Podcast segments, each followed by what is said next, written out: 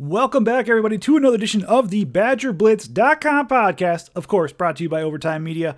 I am Jake Kocorowski, senior writer at BadgerBlitz.com. Of course, your rivals.com destination for all things Wisconsin athletics from the recruiting trail inside Camp Randall Stadium, of course, on the court of the Kohl Center in a very busy week for Wisconsin athletics, uh, Wisconsin football in, in particular. We won't necessarily talk about basketball today on this podcast. It's about uh, 10 to noon here in Madison. This will get up early afternoon hours on Saturday, so you guys have something to listen to in between all the, the craziness with the weather and, and whatnot and recovering from the holidays and and really the news there's been a lot of it for Wisconsin football in the past week. And that's what we're going to try to talk to today. I don't have a guest for today's show, but kind of wanted to break down just all that happened with Wisconsin looking for a new offensive line coach. Obviously, recruiting news, a key target chooses another Big Ten program. You have players that are declaring uh, for the NFL draft. And so I kind of wanted to break it all down here so that uh, making sure I have all my, I have everything uh, laid out. I didn't miss any news either, either, right? So let's get into it real quick. Let's start with Monday, right? Uh, a lot of news dropped, and there were good news. There was good news too, right? With a commitment. Let's start off with the good news. Wisconsin picked up a commitment from a transfer cornerback from the MAC. That was Toledo's cornerback, Justin Clark. You can actually hear our conversation with Justin on BadgerBlitz.com's YouTube page. Not trying to plug that overly too much, but please go to that. You'll you'll hear what he had to say about his relationship with cornerbacks coach Hank Poteet, talking about what made him decide to come to Wisconsin and just how he was used in Toledo's defense and what could be expected of him when he gets to Madison. So that was a great conversation with the sixth year player, the would be sixth year player out of Pontiac, Michigan, and uh, played uh, at the same high school as AJ Abbott and former Badger wide receiver Taj Mustapha too. So uh, again, another Michigan connection leads with you know for Wisconsin and a player coming to Madison. So with that too, let's talk about Clark's stats real quick. He played in 45 career games for Toledo, according to Toledo's website. For 109 tackles, four interceptions, 16 passes defended, including two fumble recoveries and one forced fumble. Looking at his stats for 2021, uh, 11 games played, 22 tackles overall, a tackle for loss, an interception, and a pass defended for the MAC program there. So Wisconsin's getting an experienced defensive back. Obviously, Wisconsin loses Caesar Williams. Wisconsin loses Faion Hicks, and Ben Wargle and I talked about it. Our fellow senior writer at BadgerBlitz.com, we discussed the loss of Hicks last week. It was last weekend when we recorded this podcast. So there will be, like the defense overall, there will be some turnover that will need to be replaced. And Clark provides what looks like a veteran presence to go with Dean Ingram, to go with Alexander Smith and Semar Melvin, and some of the younger players like Ricardo Hallman, Amon Williams, Al Ashford. So, and then, you know, it'll be interesting to see just what comes of it, especially with even you have Wisconsin uh, bringing, you know, a Corey Lyde, Avion Jones with the 2022 class. It'll be interesting to see how that cornerback room reloads. And I have, I guess I'm thinking high on Ingram from what he showed in the slot this year when he was uh, in during the nickel packages. Alexander Smith has game experience too. So there will be, will be some turnover within that cornerback group, but there are players that have experience, and Clark now adds to that group. Of course, then we get to the other news on Monday. Well, let's talk about it. Joe Rudolph, you know, news started trickling out on Monday morning about Joe Rudolph, the associate head coach, offensive line coach for Wisconsin, and the expected hiring of him at Virginia Tech. Uh, you know, according to, you know, I think it was Football Scoop used those exact words verbatim uh, within that. And then obviously you saw the Wisconsin State Journal, Milwaukee Journal Sentinel talk to Rudolph too, and that, uh, and then Virginia Tech announced it later that morning, and it's a significant uh, news. Obviously, it's a significant transition for whoever takes over that offensive line position. You look at what Rudolph did. Obviously, this was his second stint as a Wisconsin assistant. You know, and then on top of that, he's a former player, right? He, he won a Rose Bowl under the mentorship of Barry Alvarez back with that 93 team. And so, you know, but you look at what he did in the second tenor, tenure as an assistant. He, you know, at one point, obviously an offensive coordinator. He, you know, held, you know, an associate head coach title. He was the offensive line coach since 2015 when Paul Chryst arrived. Uh, you know, and then obviously the offensive coordinator title was taken off of him this you know this past season. But you know he, this, these are some of the guys that he's tutored that he's taken to the NFL. Right, Tyler Biadasz, Michael Deiter, David Edwards, Ryan Ramczyk. Now I know Ryan Ramczyk too as well. You know came as a D three transfer, but you saw what he did in his lone year in Madison in 2016. You know, Beau Benzschawel, John Dietz, and Cole Van Lanen have all been on practice squads this season. Uh, won the Rimington Trophy, which is given to the nation's top center uh, in college football. He also had, you know, he was also a unanimous All American in 2019 before declaring for the draft. That was a year early, too, by the way. Uh, he could have stayed one more season. Uh, Deiter and Edwards both claimed All American nods during their time, too. And you just, there were, you saw with Wisconsin and, you know, under Rudolph's mentorship, you know, open holes for Dare Ogunbowale, Corey Clement. You had of course, Jonathan Taylor, Braylon Allen. You know, there's also the so you have the football field aspect of that, but you also have kind of the the recruiting aspect. Joe Rudolph was a good recruiter, right? And so with that, you you know, you talk to someone like Nolan Rucci, the five star recruit.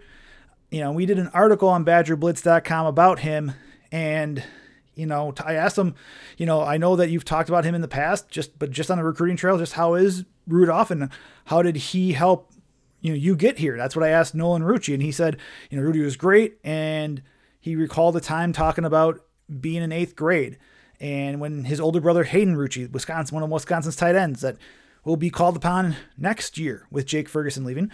But he's, you know, this is from the, you know, I transcribed it verbatim. He kind of set me down on my own just in the O line office, just him and I. We went through some film I didn't know a whole lot about a lot of what he was talking about at the time, but it was really good to kind of get the information. I think just him showing that he cares about me and that he really wants me to be here. And so I think from very early on, Rudy's been such a real dude and was really instrumental in my recruiting process. And you've seen Joe Rudolph recruit, I think I'm not mistaken, the, the Ohio area, uh, Pennsylvania area too. I remember Cade Yacamelli talking about how Joe Rudolph was going out to see a practice of his, uh, what was it, like late November, early December when we had him on our YouTube channel. So Wisconsin will need to replace someone that's done, uh, you know, that's taken Wisconsin linemen and taken them to the NFL to have dominant run games. Wisconsin was a top 25 team in, in running the ball this year, over 210. I think it's 210.9 yards per game.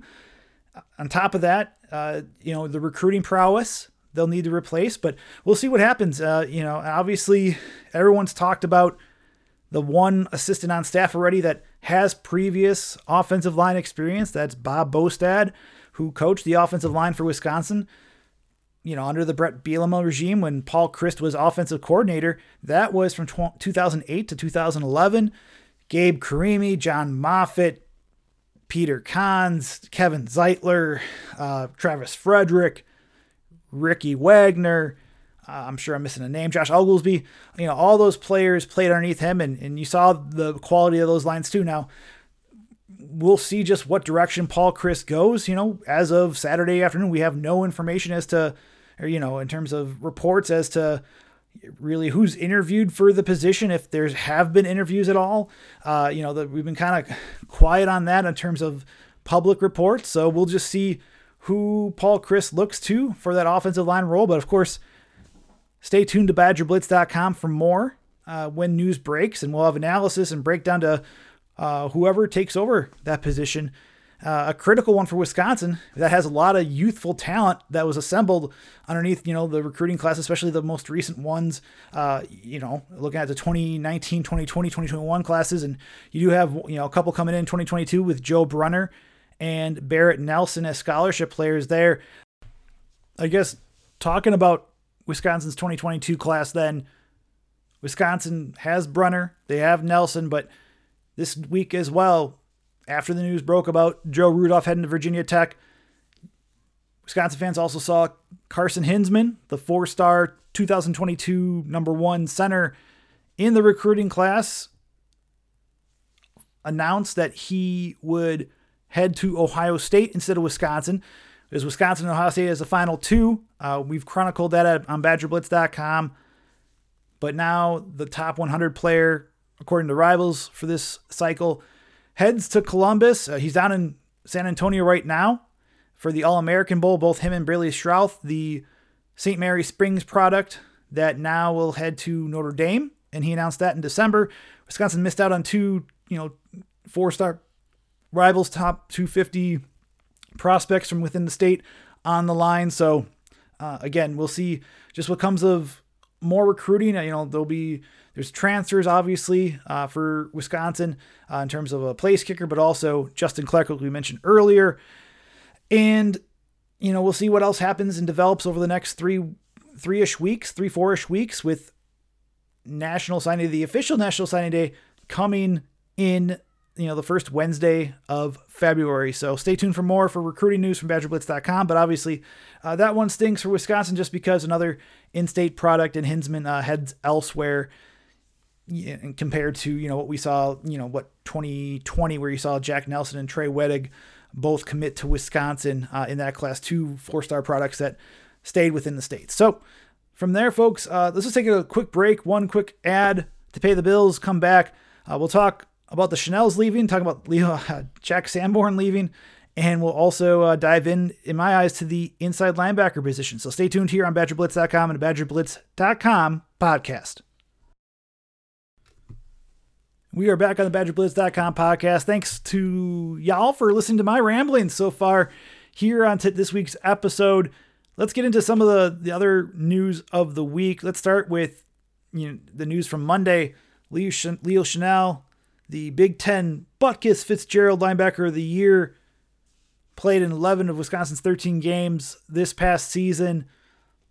Led the program in tackles and tackles for loss, hurries, etc. Uh, a presence, to say the least, on Wisconsin's defense that was ranked among the top units in a variety of ca- uh, categories in 2021. He declares for the NFL draft. And, you know, talking about those stats real quick again 115 tackles, 18.5 tackles for loss, five quarterback carries. Uh, very much an impact player, second on the team in sacks behind Nick Herbig. You saw the intensity and his strength, even against Army, the timing of the snaps, uh, you know, and whatnot, which led them making some plays. Very much uh, an impact loss for the program that will need, again, I mentioned this earlier, is going to have a lot of positions, not just on defense, I'll say, but also offense, where they're going to need to replace key parts, uh, key players. And Chenal's impact's been huge, especially with Jack Sanborn, who he himself said goodbye to. Uh, Wisconsin, you know, I think it was yesterday that he tweeted out his goodbye graphic on social media. Uh, at least I think it was on Twitter that I saw. So that inside linebacker, I'll get into that in a little bit, but the inside linebacker group will need players step up. There's one player I'm really intrigued by in limited snaps, but we'll get into that again in just a little bit. But there's Leo Chenal, his departure. You saw, of course, then his brother John later in the week, the fullback for Wisconsin, you know, announced that he's going to enter, you know, going to be looking to get into the NFL draft. And Chenal, with his presence, you know, you talk about Leo's for the defense Johns was very much, you know, like every fullback, right? A little underrated. But he, again, showed what he could do, especially blocking and also those third down situations where, or short yardage where he's able to get those fullback dives for first downs. He scored a touchdown in the Las Vegas Bowl off of some sort of, you know, like ran around the, the corner, got out, got the edge and hit the, the end zone there for Wisconsin's first score of the contest. And again, another versatile player that it'll be interesting to see which NFL teams take a look at him. Uh, but with John, he played in all 13 games this season for Wisconsin. Obviously, again, the stats aren't going to look pretty because the way they utilized them, but the way, you know, he had five career rushing touchdowns for that matter. That included the one in the Las Vegas Bowl. He can catch the ball out of the backfield. You know, he has under 200 and what 30 yards on this. Let me take a look. I'm just making sure that I'm correct in that. You know, he yeah, two, under 230 yards for his career at Wisconsin, but was used. And, you know, I think what made John so important was not just how he could be used, but really who wasn't behind him as well. You saw Quan Easterling decide to enter the transfer portal mid-season, right? During the season. And now he's at an FCS program. So that left Chenal as you know the the lone tight end. I mean, there's no one on the depth chart after John Chenal. Now you saw guys like this is before Easterling entered the transfer portal, but someone like Cam Large in the Illinois game. He kind of like you know he's a tight end, right? Redshirt freshman for this season.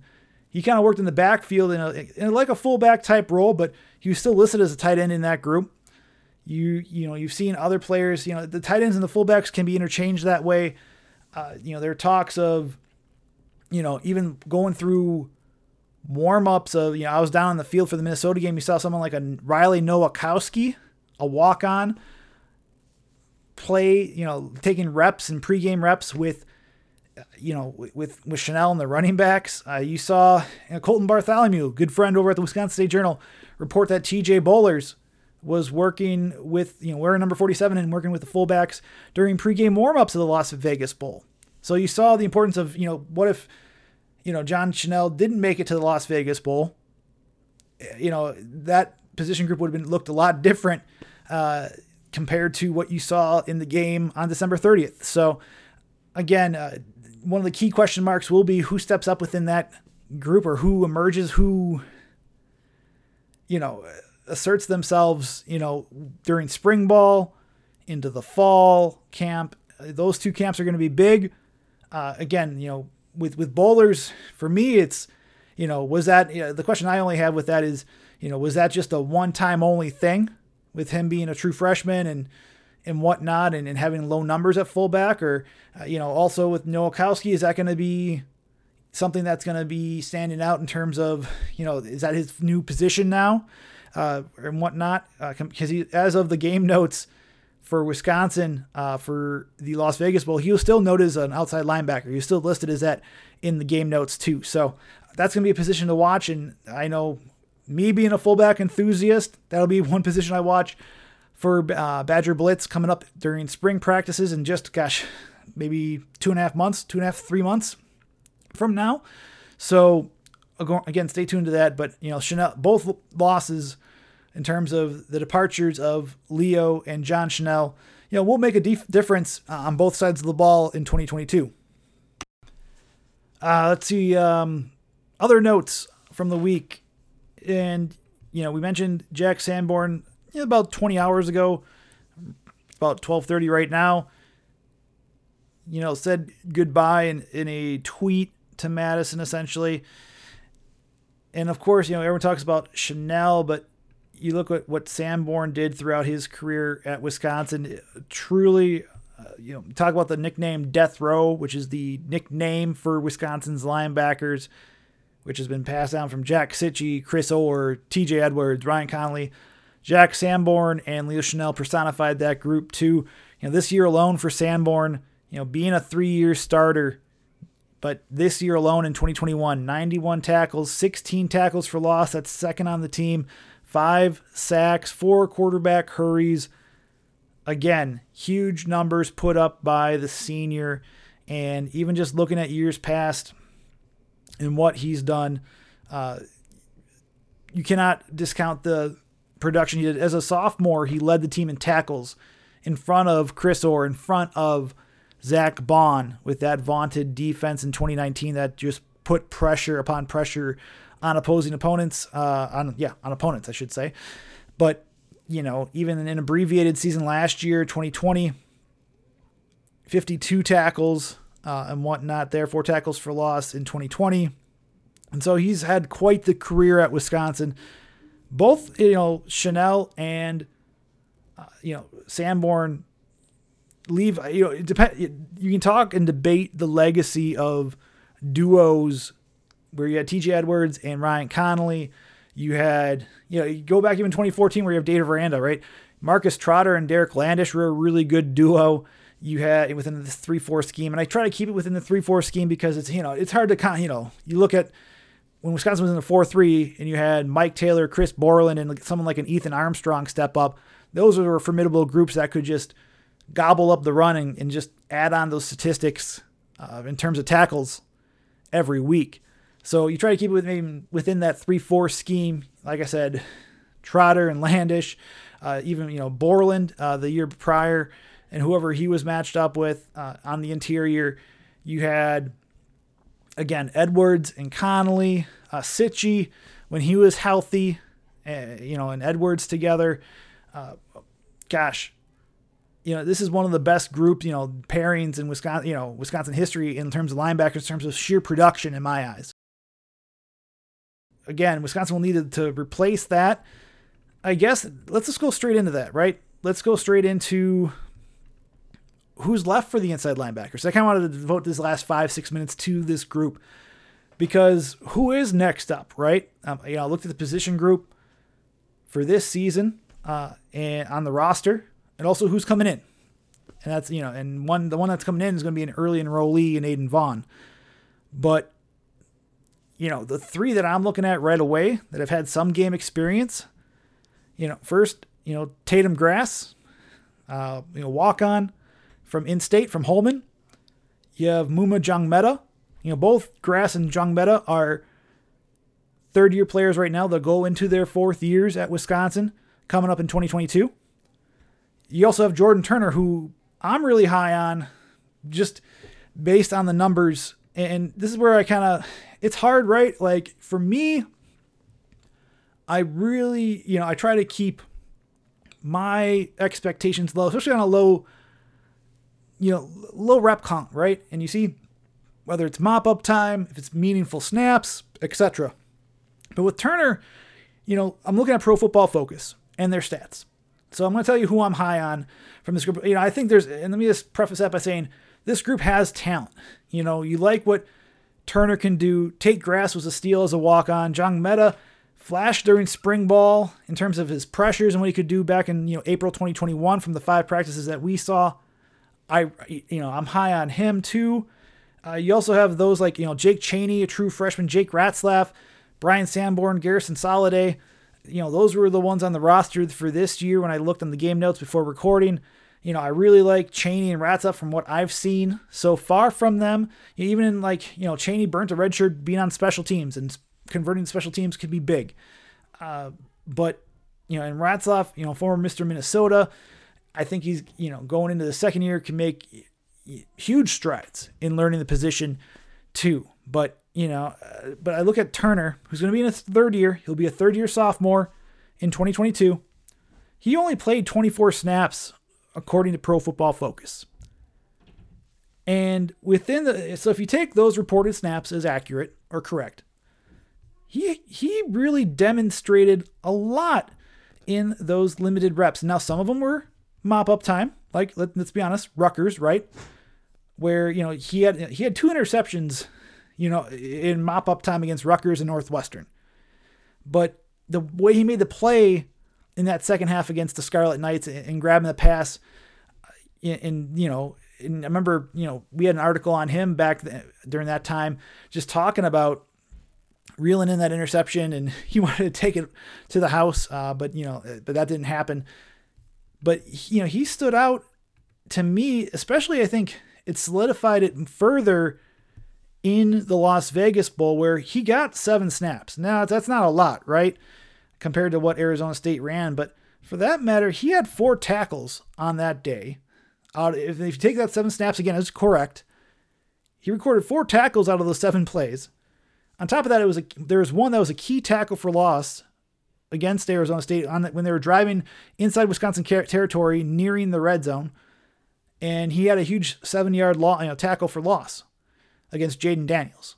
And so, again, it, take that for what you will, but just what he did with a couple of picks and mop up time and some meaningful snaps in the Las Vegas Bowl, you know, I think they can expect some big things from Turner next year. We'll, and obviously, we'll see what happens with winter conditioning, what happens with spring ball and fall camp, just how he progresses.